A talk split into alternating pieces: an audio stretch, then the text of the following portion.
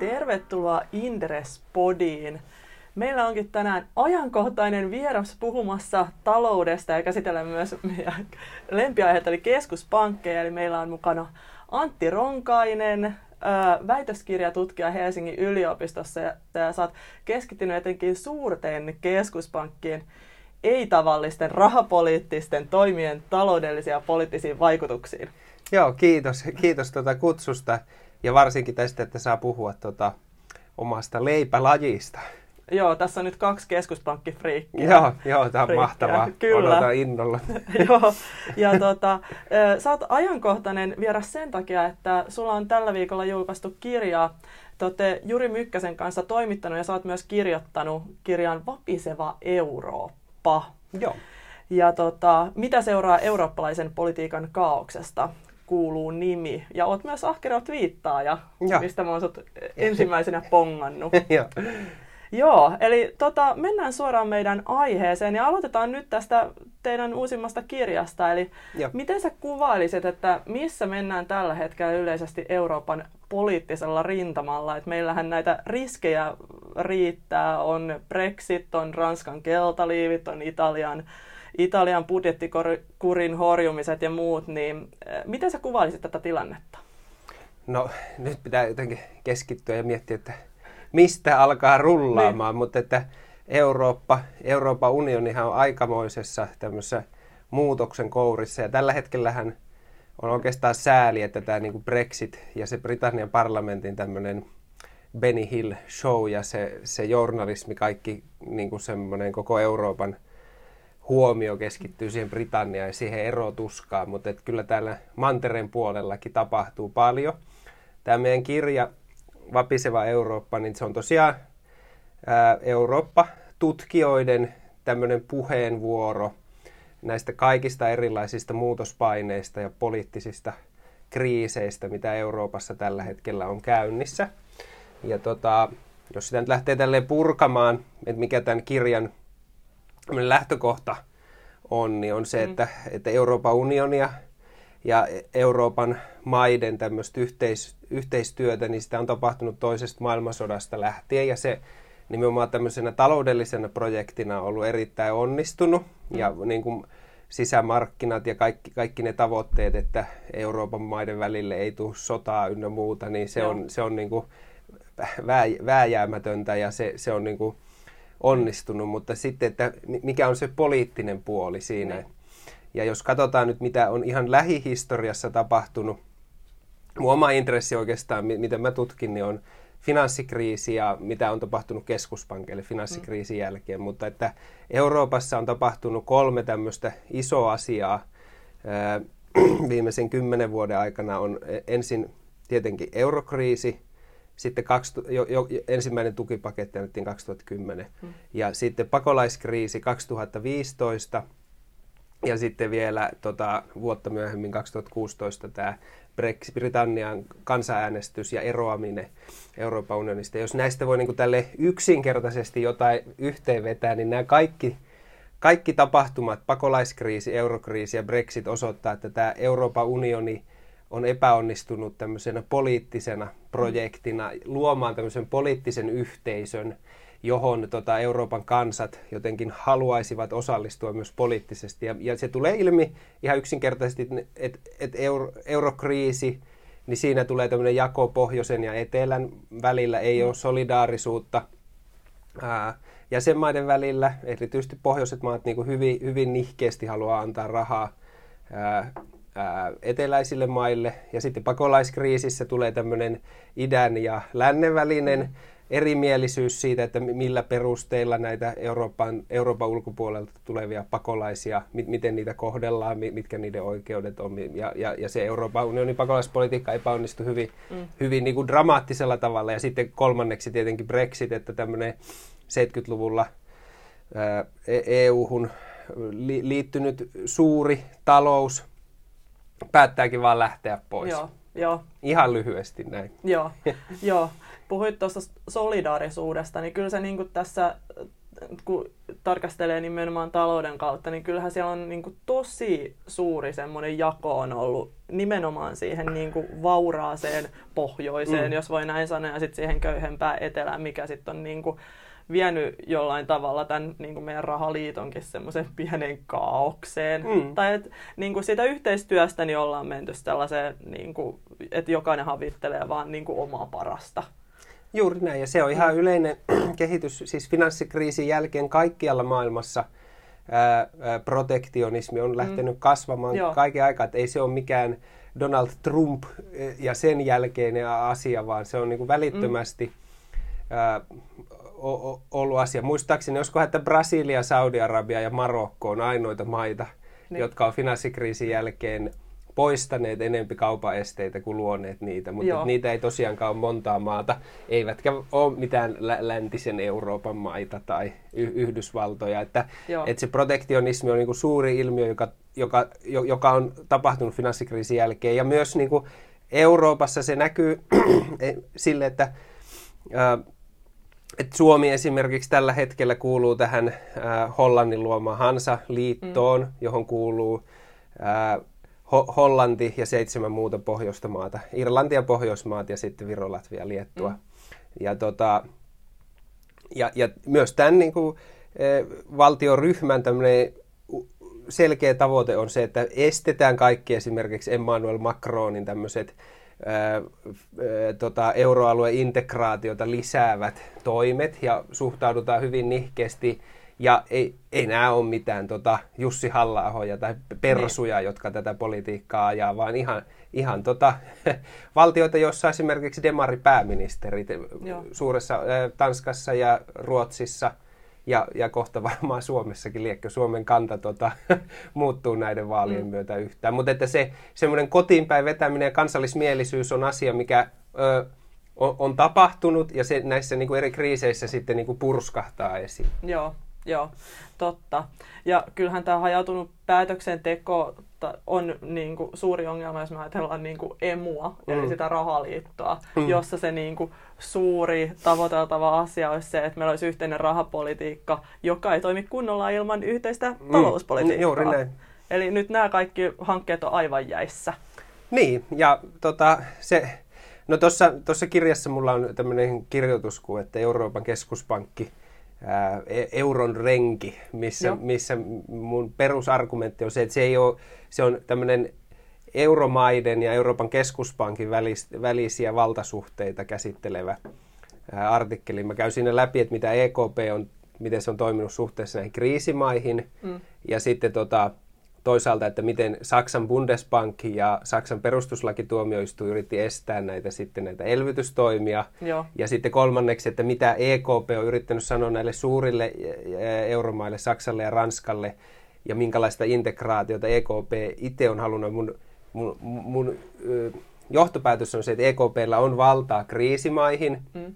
Se on ihan suoraan pakottanut näitä e, eri maita joko hakemaan tukipakettia tai hyväksymään niiden ehtoja. Ja tietenkin Joo. erittäin tota, hurjaa oli 2015, kun ää, nämä hätätoimet jäädytettiin ja Kreikassa jouduttiin ottaa hmm. tota, pääomakontrollit käyttöön ja sulkemaan pankit ja taloudellinen aktiivisuus romahti sen jälkeen. Sitten tota EKP on ottanut yhteen nimenomaan Bundesbankin kanssa ja sitten ihan EU-tuomioistuimen kanssa voittaneet hmm. Saksan perustuslakituomioistuimen mutta, ja, ja näistä voisi jo vetää se johtopäätöksen, että EKPn tämmöinen poliittinen valta on kasvanut eurokriisin mm. myötä. Mutta sitten kun me vielä yhdistetään se tähän tota, EKPn vaatimuksiin tästä euroalueen kehittämisestä, mm. niin nimenomaan EKP on sanonut, että tarvitaan enemmän finanssipoliittista kapasiteettia. Ei, ei ole sanonut suoraan, että tarvitaan valtiovarainministeriö, mutta on mm. hyvin selkeästi tuonut esiin, että me ostetaan tässä näillä elvytystoimilla teille aikaa, jotta Joo. te voitte korjata tämän Joo. rahaliiton kun seuraava kriisi tulee, että me ei olla niin kuin, että et, et, tätä ei ole institutionaalisesti yhtä levällään, mm. niin ei, ei jäsenmaat ole siihen tarttuneet. Tai et, et, ja, ja, ja se mun argumentti nimenomaan on se, että se EKP on tavallaan ajautunut sen niin kuin laajan itsenäisyytensä takia semmoisen ansa, että se on siinä roolissa, joka tälle renginomaisesti Joo. joutuu aina pelastamaan euroalueen, koska nämä jäsenmaat ei kykene tai halua tekemään riittäviä päätöksiä, Joo. joka johtuu nimenomaan näiden kansallisten kansallisten mielialojen nousemisesta euroalueella. Mm, joo, totta.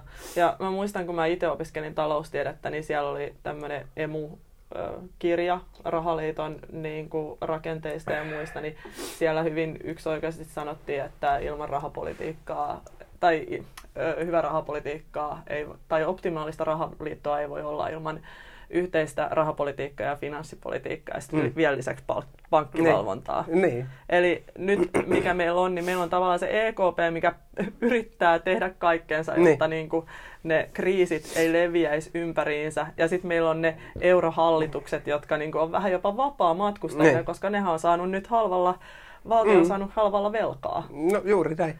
Äh, se tota, sitähän on yritetty. Pankkiunionilla on y, niin kuin ky, pyritty vastaamaan mm. tähän ongelmaan, että, että kun yhtäkkiä kaikki markkinat avautu pankeille ja lainaannolle, niin yritetty sitten lisätä tätä ylikansallista mm.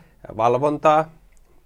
Ja sitten toisaalta luoda näitä kriisirahastoja ja kaikenlaisia kriisimekanismeja. Mutta se su- suuri ongelma, mikä tekee euroalueen tällä hetkellä haavoittuvaiseksi, on se, että, että nyt esimerkiksi ää, oletetaan, tai odotetaan, että Yhdysvalloissa taantuma alkaa 2020, eli presidenttivaalivuonna, ja se siitä sitten tulee jollain viiveellä tänne e- e- Eurooppaan. Hmm. Mutta miksi euroalue on niin äh, haavoittuvainen on se, että meillä ei ole mitään mekanismia, millä tehtäisiin euroalueen laajuinen finanssipoliittinen elvytys, eikä Niinpä. ehitä siihen mennessä tehdä. Se on täysin selvää jo tässä vaiheessa. Ja toiseksi myös esimerkiksi tämä Hansaliitto, johon Suomi kuuluu, vastustaa nimenomaan myös näiden tota, pankkiunionin viimeistelyä ja talletussuojaa. Ja, ja, ja myös sen takia tämä on erittäin tota, haavoittuvainen, koska ne kriisimekanismit, mitä on alettu luomaan e, e, eurokriisissä, niin ei ehdi valmistua hyvin todennäköisesti ennen kuin tämä ää, seuraava kriisi alkaa. Ei välttämättä yhtä kovan, kovassa muodossa kuin silloin, mm. mutta kuitenkin. Ja se, tota, siitä tulee tämmöinen kysymys siitä, että nimenomaan, että kuinka, kuinka kestävä tämä finanssipoliittinen systeemi tai tämä e-, euro niin kuin tämmöisenä poliittisena mm. liittona ylipäätään on. Joo, joo. Ja kirjassa äh, on mainittu nämä euroalueen tai rahaliiton valuviat. Joo. Niin tämä varmaan eittämättä kuuluu yhtenä tai yhteen, tai on yksi valuvika. Niin mm. miten sä luonnehtisit, että mitkä, mitkä muut asiat on sellaisia rahaliitossa, mitä niin kuin, pitäisi parantaa? Tai mitkä ei ole mennyt ihan nyt niin kuin, ö, ei ole tullut ihan kymppiä taulun niistä asioista. No se suuri kysymys on, että, että just kun ei ole tätä valtiovarainministeriötä, mm. että silloin kun e-, e-, emu luotiin, niin idea oli, että tehdään ylikansallinen rahapolitiikka, mutta finanssipolitiikka jätetään tota, kansalliselle tasolle. Ja kuten me kaikista oppikirjoista ja kaikissa mm. näillä luennoilla on kerrottu, niin se edellyttäisi, että finanssipolitiikka ja rahapolitiikka tukisivat toisiaan. Mm. Emussa oli tämä idea, että, että kun luodaan tämä finanssipoliittinen säännöstö, johon kuuluu tämä, että kolmen prosentin alijäämä maksimissa ja 60 prosentin julkinen velka suhteessa bruttokansantuotteeseen ja keskuspankki ei saa rahoittaa näitä jäsenmaita ja sitten on tämä no bailout-sääntö, artiklat 125 ja 123, niin että nämä luo tämmöisen markkinakurin euroalueelle, joka sitten sen sijaan, että meillä ei ole sitä valtiovarainministeriötä, mitään mm. instituutiota olemassa, niin tämä markkinakuri huolehtii siitä, että nämä euromaat konvergoituu tai yhdenmukaistuu. Ja, ja tota, tätä, tätä oletusta, että tämä tulisi toimia, niin sitä kritisoitiin jo Maastrichtin mm. niin kuin allekirjoittamisen aikana, että Joo. tämä ei tule toimimaan, että toi on niin kuin mm. liian riskia, riskialtis systeemi.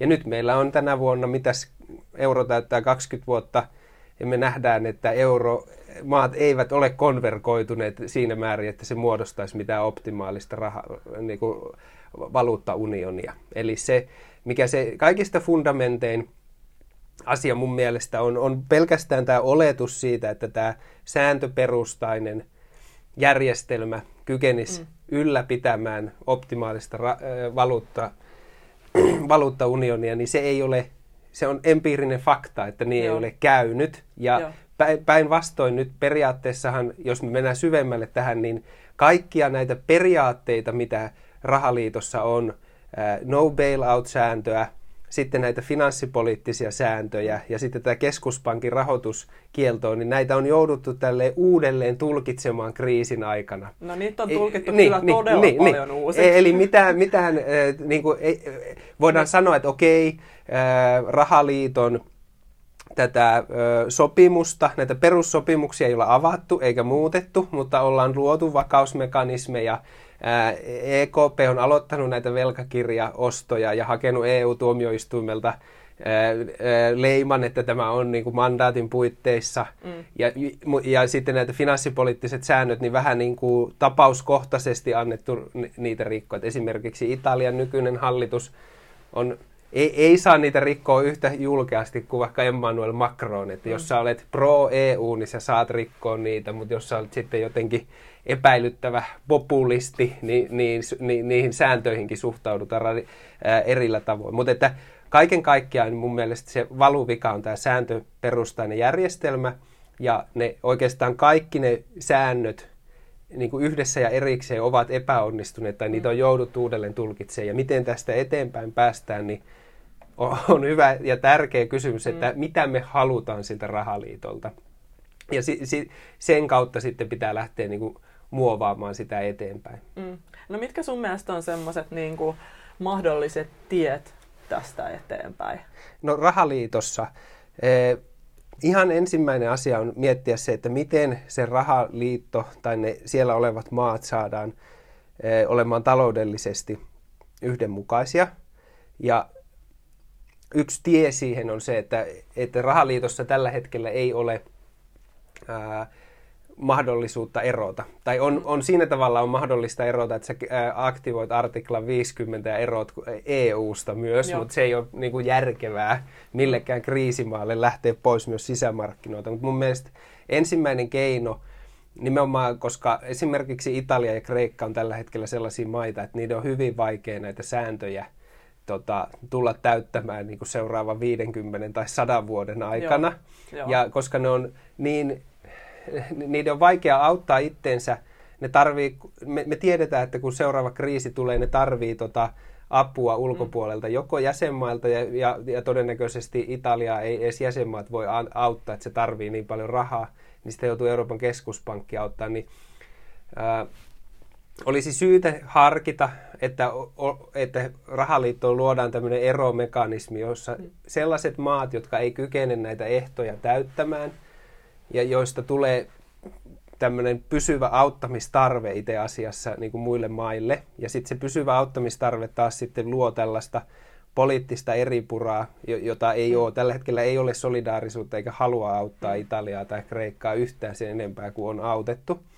Niin mun mielestä on se, sille on sekä taloudellinen että poliittinen peruste, että luodaan tämmöinen exit-mekanismi. Se on, se on ensimmäinen asia. Joo. Toinen asia on se, että mitä näille finanssipoliittisille säännöille tehdään. Että jos me mm. ollaan tilanteessa, jossa esimerkiksi Pohjoinen Eurooppa vastustaa henkeä ja vereen sitä, että, että lisätään minkäänlaista yhteisvastuuta, minkäänlaisen elvytyksen tai talletussuojien muodossa, niin oikeastaan ainoa keino sitten kun sitä elvytystä tarvisi, niin on antaa sitä elvytysvaraa sille, että näitä tota, finanssipoliittisia sääntöjä joustetaan, mm. joustavoitetaan jotenkin.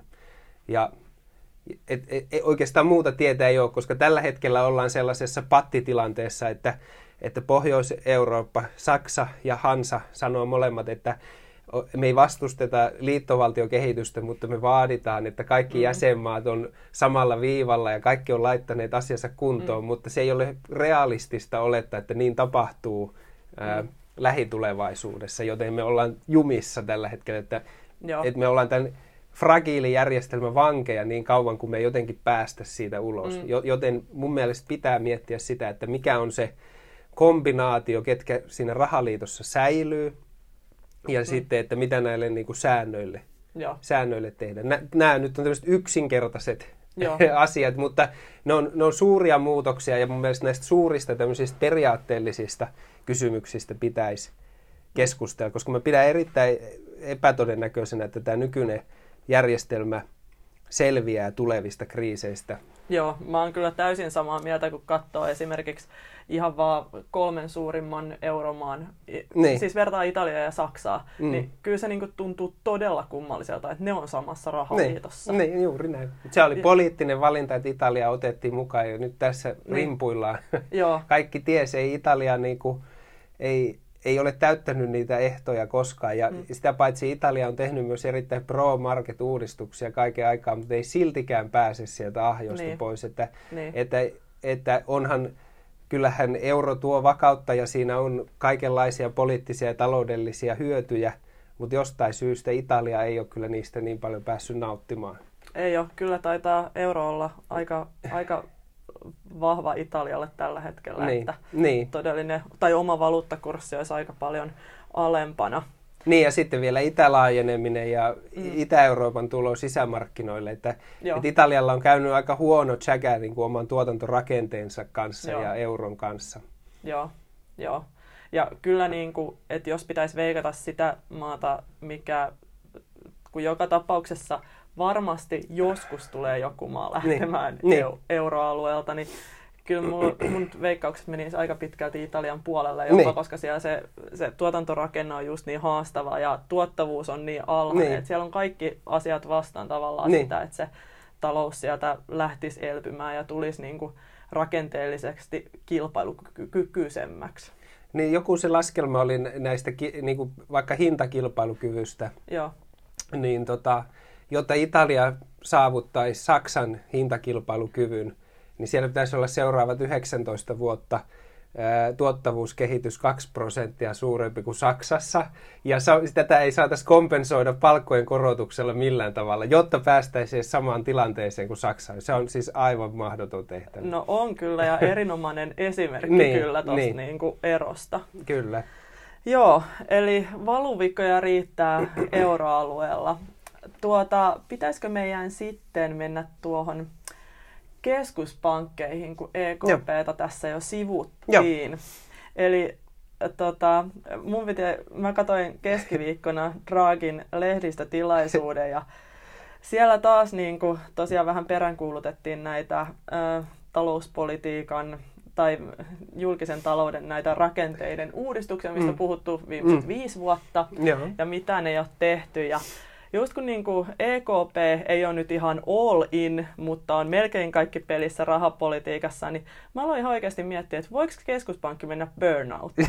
Mitä luulet? Mitä se tarkoittaa burnoutilla? Silleen, että et se menettää toivonsa aivan lopullisesti, kun se yrittää tehdä kaikkensa tukeakseen taloutta ja saavansa niin kuin kaiken kuntoon ja se ei onnistu siinä. Tämä on no, tämmöinen kuvannollinen. Niin, no siis kyllähän me eletään tällä hetkellä kummallisessa vaiheessa siinä mielessä, että, että tosiaan nyt on vuosi 2019 ja finanssikriisin alkamisesta on jo yli 10 vuotta. Mm. Ja tällä hetkellä Euroopassa korko on 0,05. Yhdysvalloissa se on peräti jo 2,5 prosenttia, niin. mutta että että elpyminen niin kuin tästä finanssikriisin aiheuttamasta tällistä on kyllä ollut niin kuin todella hidasta. Joo. Vaikka keskuspankkien nämä tukitoimet on edelleen erittäin, erittäin löysät. Et mm. Siis rahapolitiikka on ollut kymmenen vuotta siis lähes nollakorkoista, Joo. minkä lisäksi on menty tähän määrälliseen elvytykseen ja alettu näillä tukiostoilla myös tota elvyttää taloutta. Niin kyllähän se siitä kertoo, että niin kuin tälle empiirisesti todistaa tämän Keynesin argumentin, että narulla on vaikea työntää. Että kes- keskuspankki voi kyllä estää globaalin rahoitusjärjestelmän romahtamisen tai Euroopan keskuspankki voi estää euron hajoamisen. Mm. E, Euroopan keskuspankki voi käyttää erittäin paljon poliittista pääomaa siihen, että se estää esimerkiksi mm. näiden kriisimaiden eroamisen tai se pakottaa näitä kriisimaita hyväksyä näitä tukipaketteja. Mm mutta tota, se kysymys siitä, että pystyykö keskuspankki luomaan mitään ää, kasvua, niin, niin et, et mun mielestä tämä on oikeastaan aika huolestuttava tällä hetkellä, että ää, tähän nollakorkoon suhtaudutaan. Niin, tai tällä, että tällä hetkellä on jo aika yleinen semmoinen ilmapiiri, että näistä epätavanomaisina aloitetuista toimista on jo tulossa tai jopa jo tullut ihan tämmöisiä niin kuin normaaleja joo, rahapoliittisia joo. instrumentteja – Joo. Se on ihan normaali kehitys, mutta että, että kuinka kestävää talouskasvua me saadaan. Että kaikkialla mm. on tällä hetkellä matala inflaatio, nolla korkotaso ja erittäin alhainen tuottavuus. Joo. Ja mitkä on tämän politiikan kerrannaisvaikutukset? Kyllähän, siis jos sä katsot vaikka Euroopan keskuspankin johtokunnan jäsenten puheita, niin nehän niin kuin koko ajan tuo esiin, että tehkää poliitikot jotain. Mm. Et me, me ollaan niin kuin tehty aika pitkälle kaikki, mitä me mandaatin puitteissa mm. tällä hetkellä voidaan. Ja se empiirisesti se alkaa näkyä, että onko e- euroalueen vuotuinen kasvu ollut jotain 0,1 tai 0,2. Samaa luokkaa kuin Italiassa tällä hetkellä, niin kuin mm. tämän e- eurokriisin jälkeen. kyllä, kyllä, kyllä, kyllä se burnout-teesi siinä mielessä on hyvä, että se tuo tuo, tuo esiin, että ei, ei, ei keskuspankit kaikkea voi niinpä, tehdä. Niinpä, ja rahapolitiikkaa mm. ei ole tuolla tuotantofunktiossa niin. mukana, niin, eli niin. Mitä, millaista kasvua sitten loppuviimeksi niin, luodaan. Niin, niin. Mm. Ja, ja, ja se niin kuin huolestuttava asia tässä tietenkin on se, että kun... et, et se oli suuri poliittinen valinta, kun finanssikriisi puhkesi, että keskuspankit otti niin järeän roolin siihen ja esti, että et, et kyllähän Yhdysvalloissa meni Lehman Brothers ja sitten pienempiä pankkeja nurin, mm. mutta että semmoista, että ei, ei menty ihan tälle kapitalismin perussääntöjen mukaan, et, että konkurssit ei koskeneet suur, suurta riskinottoa. Ja tietenkin mm. y- ymmärrän sen maailmassa, jossa on niinku suuria megapankkeja ja kaikki on tota, ää, riippuvaisia tois, tai on kes, suuria keskinäisriippuvuuksia. Mm. Mutta se, että nyt on jatkettu tätä touhua kymmenen vuotta, niin mit, mitkä on sen kerrannaisvaikutukset, että minkä, mitkä määrät tällä hetkellä esimerkiksi on olemassa, tai että on vielä toimivia yrityksiä, joiden olisi pitänyt jo mennä konkurssiin. Näiden zombiyritysten määrähän kasvaa koko ajan. Joo, ja jo. että tulee koko ajan enempi yrityksiä, jotka, joiden tulos on niin huono, että he eivät kykeneisi velkoja maksamaan ja otetaan mm. lisää velkaa. Ja tämähän ei ole taloudelle mitenkään terveellistä, että me, me, meillä on koko ajan enemmän zombipankkeja ja zombiyrityksiä mm. ja euroalueella varmaan jo zombivaltioitakin. Joo, joo. Totta. Mä pidän myös tota zombiyrityksiä erittäin suurena tällaisena kevyen rahapolitiikan sivuvaikutuksena. että äh, kyllä se siis mua alkaa jo henkilökohtaisesti hieman huolettaa, että mihin niin. me ollaan menossa. Niin kuin. Ja sitten se, että kun keskuspankit on niin voimakkaasti mukana niin. markkinalla, niin. hyvin näkyvänä niin. kätenä niin. ohjaamassa sitä, että jos ajatellaan, että 20 prosenttia globaalista velkakirjamarkkinasta on keskuspankkien niin. omistuksessa, niin siis sehän on aivan valtava määrä. Niin. Niin. Et, mi, niin kuin, että mikä on se tavallaan, että milloin markkinan annetaan toimia normaalisti. Mutta mahdetaan me nähdä enää sellaista päivää. Niin, no siis mi, mi, mä, mä, mä, mä, mä tutkin tässä mun väitöskirjassa nimenomaan sitä, että kun keskuspankki alkaa imeä näitä velkakirjoja, että mitkä sen poliittiset seuraukset on. Se ei ole, se ei ole taloustieteen, vaan se on politiikan tutkimuksen väitöskirja. Mutta ky, kyllä mun semmoinen oletus on, että hyvin vaikea on enää saavuttaa sitä pistettä vaikka, että mikä, mitkä keskuspankkien taseiden suuruudet oli ennen finanssikriisiä. Että sieltä kyllä. on vaikea peruuttaa enää pois. Kyllähän kyllä. me nähtiin se, että nythän ää, tosiaan Yhdysvaltain keskuspankki kiristi, puhuttiin tästä quantitative tighteningista, Joo. ja se jouduttiin lopettamaan nyt. Että, että kauanko Fedin niin kuin pienenti sitä tasetta. En edes muista, mutta syyskuussa se nyt lopetetaan. Joo. Ei se kauan ollut. Ei, Olisiko ei. se ollut vuoden verran? Niin, että, että, että Yhdysvaltain keskuspankki oli pieni vuosi. Viime vuosi meni sille, että nostettiin monta mm. kertaa korkoja. Sitä ennen oli, että äh, kerran pari Joo. vuodessa. Ja koko maailman talous oli ihan romahduspisteessä. Joo. Ja siis markkinoilla oli kauheita heiluntaa ja hu- hu- hu- huolta siitä, että mm. keskuspankit kiristävät liikaa.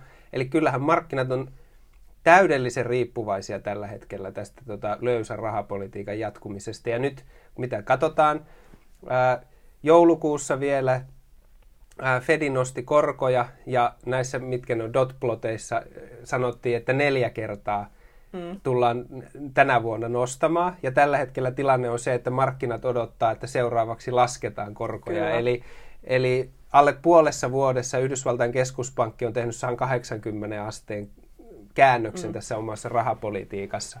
Ja Euroopan keskuspankki lopetti tämän oman QE-ohjelman nyt vuodenvaihteessa, mutta saman tien luvattiin tämä uusi Lotri kolmonen ja sitten jotain helpotuksia näihin negatiivisiin korkoihin. Mä luulen, että Draghi ei enää q aloita, mutta että mm. et, et se vaikuttaa varmasti hyvin paljon tähän Draghin mä luulen, että Draghin seuraajan niin kuin tärkein kriteeri on se, että hän on valmis aloittaa QE hyvinkin nopeasti. Se on muuten ihan totta. Me voidaan vielä lopussa mennä tähän keskuspankkiin pääjohtajan piikkaukseen. Joo, totta kai. Mutta tuota, äh, niin, tosiaan, mitä sä oot mieltä, että et luotetaanko keskuspankkeihin ehkä jo vähän liikaakin? Laitetaanko niiden varan liikaa? No mun mielestä luotetaan erittäin paljon, tai siis aivan liikaa, mm. koska euroalueella se näkyy varsinkin niin, että kun Mario Draghi piti tämän legendaarisen puheen heinäkuussa 2012 ja sanoi, että whatever it takes, niin sen jälkeen oikeastaan on loppunut kaikki rahaliiton kehitys, että mitä mm. ei ole oikeastaan saatu sovittua sen jälkeen. Ja, ja mun mielestä poliitikot kyllä aivan liikaa laskee sen varaa, että keskuspankki niin. tulee ja pelastaa. Ja siksihän sitä esimerkiksi Saksassa on vastustettu niin paljon, että on ajateltu, että tämä keskuspankin lupaus johtaa siihen, että tämmöiseen mo- moraalikatoon tai siihen, että ei tämä rahaliiton perusasetelma, tämä markkinakuri hmm. ruoskisi näitä maita näihin rakenteellisiin uudistuksiin ja pit- pitämään yllä tiukkaa taloudenhuoltoa niin kyllähän se siltä näyttää tällä hetkellä, että, että poliitikot ovat liian, liian passiivisia tällä hetkellä. Joo, joo. Ja sitten tässä niin yleensäkin tässä keskuspankkikokeilussa niin huolettaa se, että mehän ollaan nyt täysin tuntemattomilla vesillä niin. ja me ei tiedetä, että mihin tämä oikeasti johtaa, koska tällaista ei ollut aikaisemmin. Että kaikki mm. suuret keskuspankit on ö, joko nollakoroissa tai sitten lä- kuitenkin suht lähellä sitä. Ja Japanin keskuspankkihan niin. on tässä tietynlainen, niin. tietynlainen edelläkävijä. Lippulaiva. Kyllä. Ja siellähän tämä niin kuin, ei ollut kovin suuri menestystarina. Niin. Ja tota, mitä sä luulet, että meillähän on nyt pelottavan paljon samanlaisia eh, merkkejä täällä euroalueella kuin mitä on Japanissa. Meillä on ikääntyvä väestö, mm sitten on just pelko näistä zombien firmoista, mitä tulee tämän elvyttävän rahapolitiikan sivuvaikutuksena. Sitten meillä on semmoinen tietynlainen riskin kaihtaminen kuitenkin. Mm. Niin ollaanko me siellä Japanin tiellä? No mun mielestä Japanin tie, kun, e, silloin kun eurokriisi oli käynnissä ja, ja esimerkiksi 2015 vaaleissa – ja 2011 vaaleissa mun mielestä molemmissa puhuttiin tästä Kreikan tiestä, että, että jos, jos jatketaan tämmöistä niin kuin liian vasemmistolaista politiikkaa, niin kohta ollaan, ollaan Kreikan tiellä ja näin, niin mun mielestä se oli, se oli, se oli tämmöistä niin kuin halpahintaista populismia. Ja silloin niin kuin 2011 ja erityisesti 2015 Suomen eduskuntavaaleissa olisi pitänyt puhua nimenomaan tästä Japanin tiestä. Ja nyt hyvä, että nytten täällä podcastissa 2019 eduskuntavaaleissa puhutaan Japanin tiestä, mutta se on mun mielestä ihan ydinkysymys mm. ää, nimenomaan lä- läntisessä maailmassa, että, että nimenomaan ollaanko me Japanin tiellä ja mit, mi, mitä siitä Japanin, siellä alkaa nyt 40, tai neljäs vuosikymmen, kun on tämmöinen täydellinen nolla kasvu, Joo. matala inflaatio, kai, niin ilman, ilman, sanotaan näin, että ilman finanssipolitiikan, ilman poliitikkojen ja keskuspankkiireiden välistä koordinaatiota mm. ja tämmöistä hyvin suurta itsereflektiota siitä, että mitä tahoilla ollaan tehty väärin ja mi- miten voitaisiin yhdessä tehdä toisin, on mun mielestä hä- häly, hä- miten sanotaan, hälyttävän tarpeellista tällä hetkellä. Joo.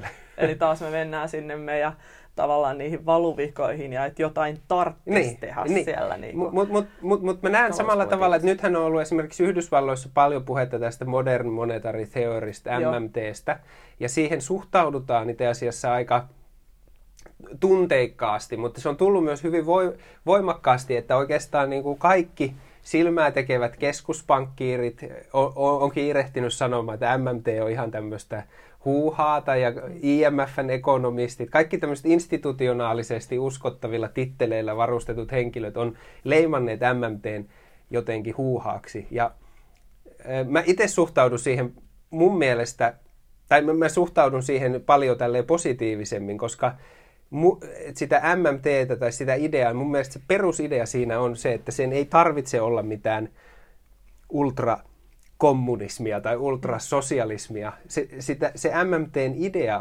on mun mielestä yksinkertaisuudessaan vaan se, että finanssipoliittinen auktoriteetti ja rahapoliittinen auktoriteetti, että niiden välillä pitää olla joku yhteys ja joku mm. yhte, yhteinen strategia. Tietenkin se ajatus siinä on radikaali siinä mielessä, että tämä, tämä niin kuin keskuspankkien itsenäisyys luotiin tämän 70-luvun inflaatio kriisien jälkeen mm. ja, ja, ja päätettiin erottaa ää, poliitikot ja keskuspankkiirit toisistaan, mutta että siinä välissä on nyt tapahtunut 40-50 vuotta ja me ollaan kuljettu tämmöinen y- ympyrä ja me ollaan taas siinä pisteessä, että meidän pitää alkaa miettiä, että onko mm. se sitten tässä nykyisessä ää, ympäristössä ja siinä tilanteessa, jossa on va- vaarana, että me ajaudutaan tämmöiseen tälle Japanin tielle, mm. että onko se perusteltua, että näitä viimeiset vuosikymmenet hallinneita tämmöisiä talousteoreettisia, talouspoliittisia periaatteita aletaan ää, reflektoida, että mikä niissä on kestävää ja mitä arvioidaan uusiksi.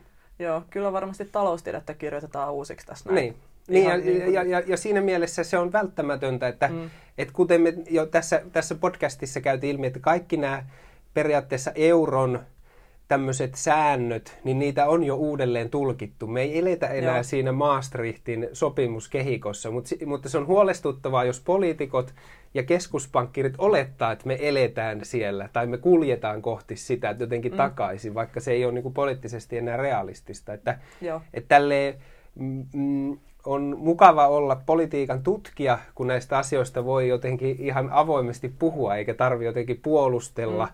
jotain järjestelmää tai, tai, tai jotenkin, mutta mun, mun mielestä se on huolestuttavaa, että jos, jos ei, ei, ei kyetä tunnistamaan näitä valuvikoja ja, ja, tai, tai johonkin teorioihin liittyviä ongelmia tässä mm. nykyisessä maailmassa. En, en mä sitä sano, etteikö joskus keskuspankkien itsenäisyydelle olisi ollut perusteita, mutta että se, se keskuspankkien itsenäisyys ja keskuspankkien rooli muotoutuu koko ajan. Ja sillä on tietenkin paremmat edellytykset, jos on suuri vuosikymmeniä jatkuva talouskasvu. Joo. Totta.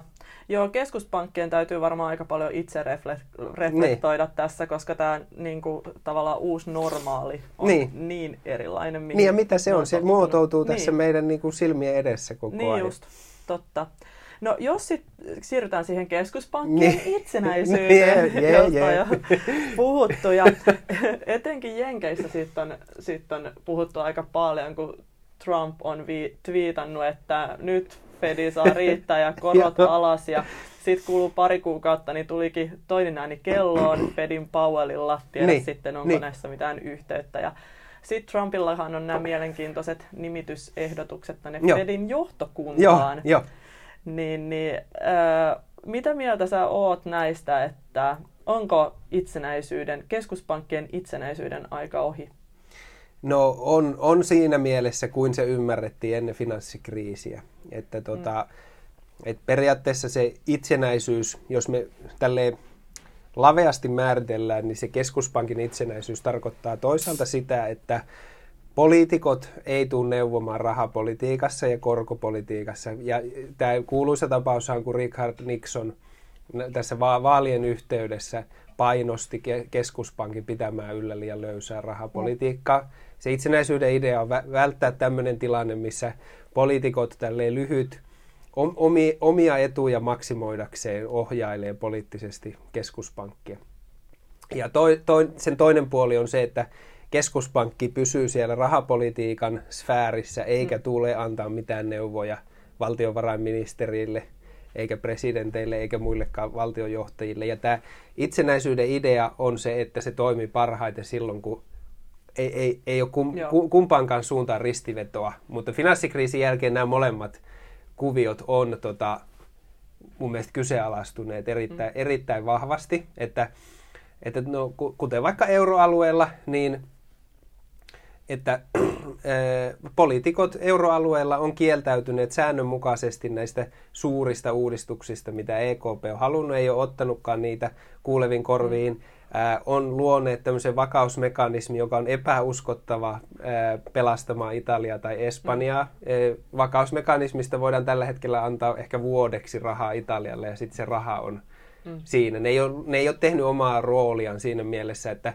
jos sillä vakausmekanismilla olisi tarkoitus pelastaa muitakin kuin pieniä maita. Ja mm. sitten EKP on joutunut reagoimaan näihin riittämättömiin päätöksiin, mitä jäsenmaat on tehnyt. Ja toisaalta esimerkiksi tällä hetkellä Euroopan keskuspankin varajohtaja on Luis de Guindos, joka on Espanjan entinen valtiovarainministeri. Joo. Eli poliitikot myös nimeää sinne koko ajan mm. enempi poliitikkoja. Ja Joo. oliko myös, että Juhana Vartiainen haki Suomen Pankin johtokuntaa, että kyllä tätä niin kuin liikettä tapahtuu koko ajan. Mutta sitten myös toisinpäin, että kyllä euroalueella erityisesti EKP on osallistunut hyvin vulgaaristi finanssipoliittisiin kysymyksiin nimenomaan näissä osana troikkaa ja mm. näissä kriisipakettien tai näiden tukipakettien hyväksymisessä ja myöskin näillä, tota, ää, näillä velkakirjaostoilla, niin niillä on finanssipoliittisia Joo. vaikutuksia, vaikka sitä ei suoraan sanota, mm. niin kyllähän se, että pidetään kymmenen vuotta pitkät korot alhaalla, niin se on, se on epäsuora finanssipoliittinen toimi. Kyllä. Se, ää, se ää, vahvistaa muita valuuttoja, jolloin se antaa suhteellisen kilpailuedun tälle omalle, oma, omaa valuuttaa käyttäville yrityksille. Se lisää kilpailu, miten sanotaan, se on kilpailukyvyllinen toimi myös. Joo. Että et, et, ei, ole, ei ole lainkaan selvä tämmöisessä tilanteessa, missä on kymmenen vuotta oltu nollakoroissa tehty mm. tasepolitiikkaa, etteikö keskuspankki menisi tänne finanssipolitiikan alueelle, mm ja toisaalta etteikö poliitikot sitten jatkuvasti tulisi jotain pupeltamaan tänne rahapolitiikan alueelle. Nimenomaan pupeltamaan. niin, niin. Joo, ja miten sä näet tämän tilanteen Yhdysvalloissa, jossa se niin kuin on ollut tosi paljon Framillakin tässä just niin kuin tämän Trumpin twiittailujen ja muiden takia. Yhdysvalloissahan niin kuin, mun käsittääkseni keskuspankkirit, niin he on ihan akateemisesti ansioituneita. Niin, niin ainakin tähän asti. Niin, on ainakin ollut. Eli siellä niin kuin, sehän on yksi tämmöinen itsenäisyyden mittari ollut Joo. akateemisessa niin. tutkimuksessa. Niin miten sä näet nyt sen, että siellä on tulossa aika mielenkiintoisia ni, niin kuin ehdokasnimityksiä, mitä senaatti ei varmaankaan kylläkään hyväksy.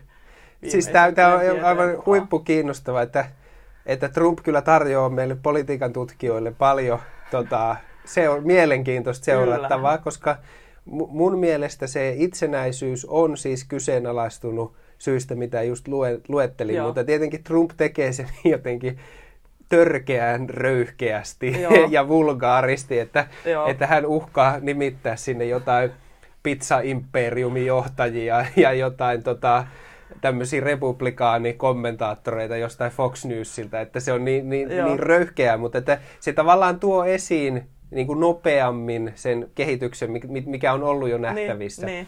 Mutta että, että mikä siinä Trumpin touhussa on kaikista kiinnostavinta on se, että kun hän aloitti presidenttinä, niin hän olisi voinut nimittää näitä pizzakuskeja sinne enemmistön mm. sinne johtokuntaan. Että se tilanne, Trump on vähän tämmöinen liberalismin antikristus siinä mielessä, että hän on ihan kummallisessa tilanteessa, että hän saa nimittää näitä korkeimman oikeuden e, tuomareita, mm. että hän on jo nimittänyt kaksi sinne, kun yleensä presidentti saa koko kaudellaan nimittää niin kuin kaksi. Joo. Ja sitten toisaalta hän oli tilanteessa, että kun republikaanit oli Obaman kaudella blokannut näitä Obaman nimityksiä kaksi, ja sitten sieltä erosi niin paljon henkilöitä ja sitten Obama vaihtoi johtajan, niin jos hän olisi alun perin herännyt tähän Fed-asiaan, niin hän olisi saanut sinne mm. omat kaverinsa johtoon, Joo. joka olisi koko maailman talousjärjestelmän kannalta todella pelottavaa, että jos hän olisi tajunnut sen ö, kaksi vuotta sitten, koska se tilanne oikein, mä, mä kiinnitin siihen silloin huomiota, että jos, mm. jos hänellä on tämmöinen rahapoliittinen, että, että maailma saa ehkä kiittää sitä, että hän ei, hänellä ei ollut ymmärrystä Fedin, Fedin roolista ja hän on nyt sen tajunnut. Hän tietää, että 2020 tulee taantuma, joka on mm. presidenttivaalivuosi. Hän nimitti Powellin, hän halusi käyttää valtaa, hän halusi vaihtaa tota, Jellenin pois, joka mm. oli äh, demokraatti. Hän korvasi tavallaan Fedin johtajan kokemattomammalla tyypillä, mm. joka oli tämmöinen äh, juristi ja tämmöinen hedgefunderi, mutta ei, ei, ei taloustieteilijä. hän, hän vasta, oli hän tietenkin ollut siellä Fedissä jo vuosikausia. Joo, hän oli New Yorkin mutta, Fedin johtaja. Mu, mutta hän, hän nimenomaan vaihto mm. niin kuin epäasiantuntevampaa henkilöä johtajan. Joo.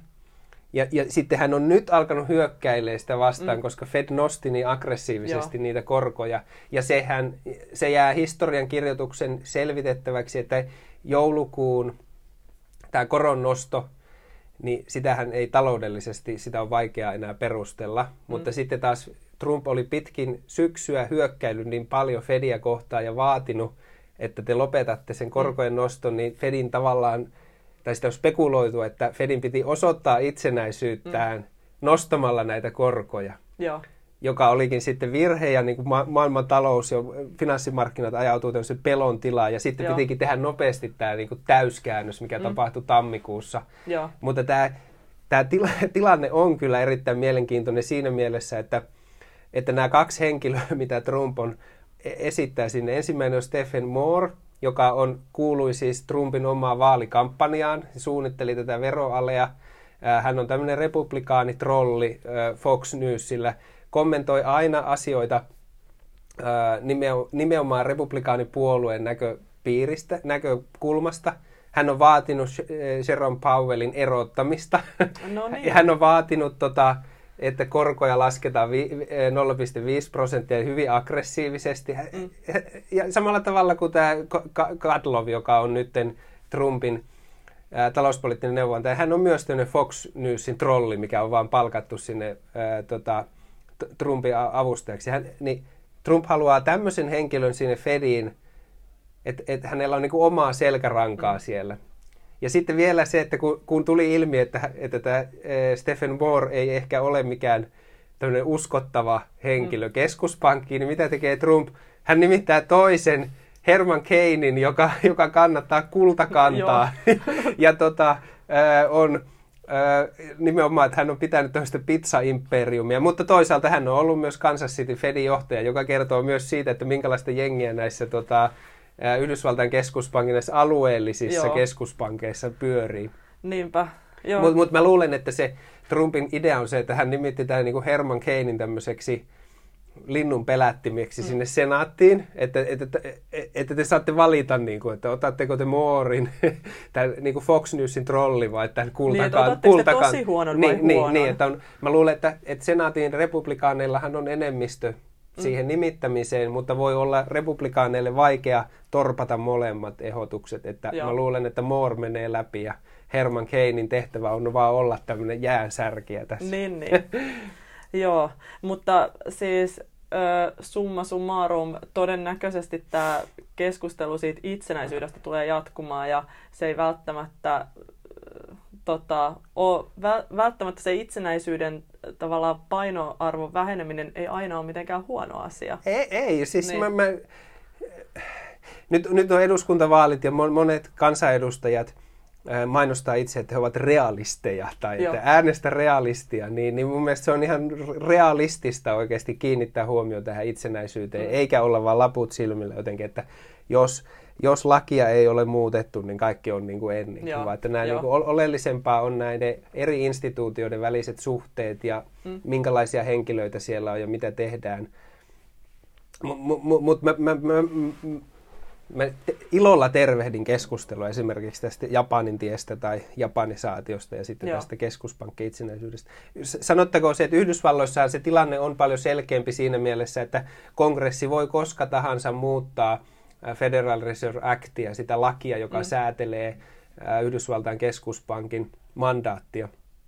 Ja silloin, silloin tavallaan poliitikoilla on aina se rooli, että he voivat aina uhata sillä, että jos te ette tee kuten me halutaan, me voidaan, me voidaan mm. muuttaa lakia. Mutta mut Euroopassa se on taas eri tavoilla, koska näitä perussopimuksia on vaikeampi muuttaa, koska Joo. se vaatii kaikkien EU-maiden y- y- yksimielisyyttä siitä, että okei, avataan perussopimus, mm. yksimielisyyttä siitä, mikä on suurin ongelma, ja sitten se, että miten se ongelma ratkaistaan. Eli käytännössä Joo.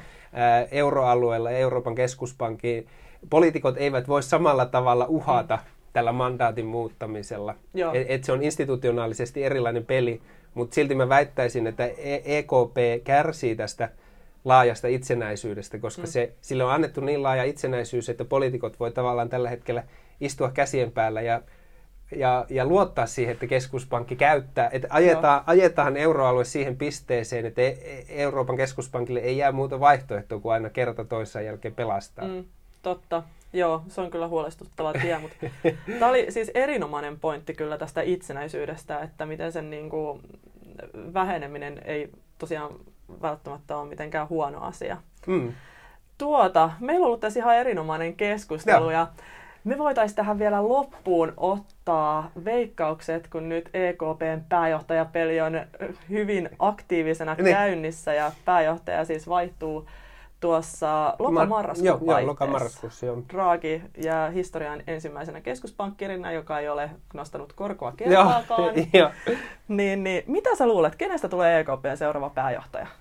No, niin kuin mä sanoin, niin mä luulen, että se tärkein kriteeri on se, että hän on draakilainen ja hän on val- valmis nopeisiin ja aggressiivisiin toimiin sen seurauksena, että, niin. ää, että poliitikot ei, ei kykene tai halua tehdä tehtäväänsä. Mä luulen, että se on ensimmäinen kriteeri, jolloin todennäköisesti tämä Jens Weidman ei... Mä, Joo, sitten Saksa on ulkona kyllä. Mä luulen, että, että keskuspankin johtaja ei ole saksalainen, Joo. mutta tästä eteenpäin onkin vaikeampi sitten miettiä, että että tämä vuosihan on historiallinen Euroopassa siinä mielessä, että samana vuonna nimetään Euroopan keskuspankin johtaja. Lisäksi meillä on eurovaalit ja nimetään uusi komissio ja komission johtaja ja sitten myös Eurooppa-neuvoston johtaja. Eli nämä kolme keskeistä johtajaa tavallaan samana vuonna, kun pitäisi tapahtua Brexit, liekkö sitten tapahtuu vielä tänä vuonna, niin. mutta että, että EU-maiden pitäisi löytää tämmöinen Brexitin jälkeinen valtatasapaino – ja sitten mä, mä luulen, että se Euroopan keskuspankin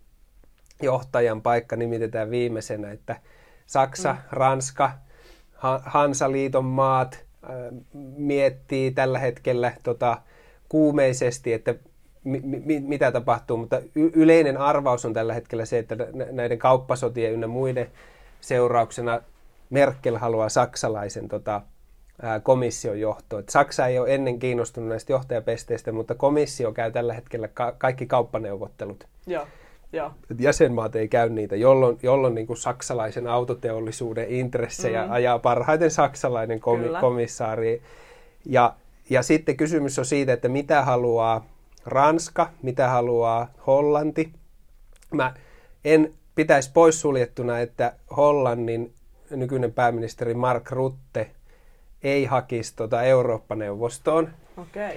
Ja sitten, tota, sitten tavallaan Ranskalle jäisi tämä Euroopan keskuspankki, mm. jolloin se voisi olla ihan hyvin tämä Euroopan...